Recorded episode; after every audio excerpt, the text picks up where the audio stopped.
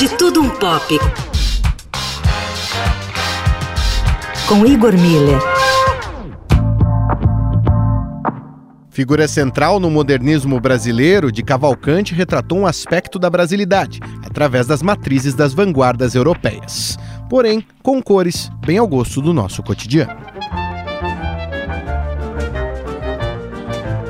Emiliano Augusto Cavalcante de Albuquerque Melo nasceu no Rio de Janeiro. Vem de uma família tradicional do estado de Pernambuco e estudou na Escola de Direito do Largo de São Francisco, em São Paulo, lugar que moldou sua arte e seu primeiro contato com o modernismo nascente no Brasil, sendo uma figura fundamental para a famosa Semana de Arte Moderna de 1922. Ele foi o responsável pela arte do cartaz e do programa do evento.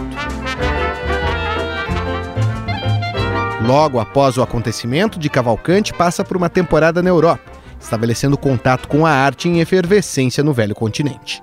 Lá ele conhece pessoalmente artistas fundamentais da geração, como Matisse, Jean Cocteau e, claro, Pablo Picasso, que são influências constantes de suas pinturas e ilustrações.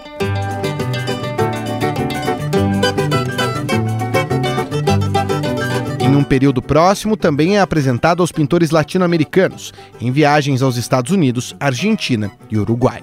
A influência de Diego Rivera também é fundamental para Di Cavalcante.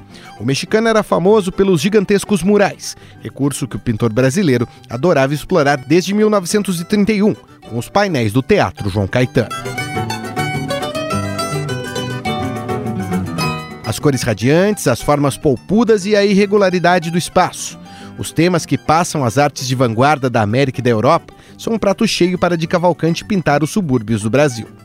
Obras como As Cinco Moças de Guaratinguetá, de 1930, dialogam com todas essas tradições e representam na forma e no conteúdo as contradições do país. Seu garçom, faça o favor de me trazer depressa.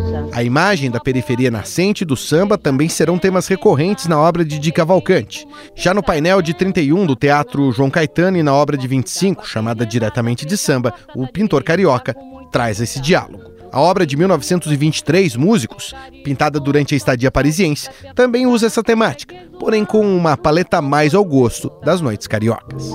Se você ficar limpando a mesa, não me levante nem pago a despesa. Aliás, no ano de 1954, de Cavalcante faz uma arte que remete à pintura de 23.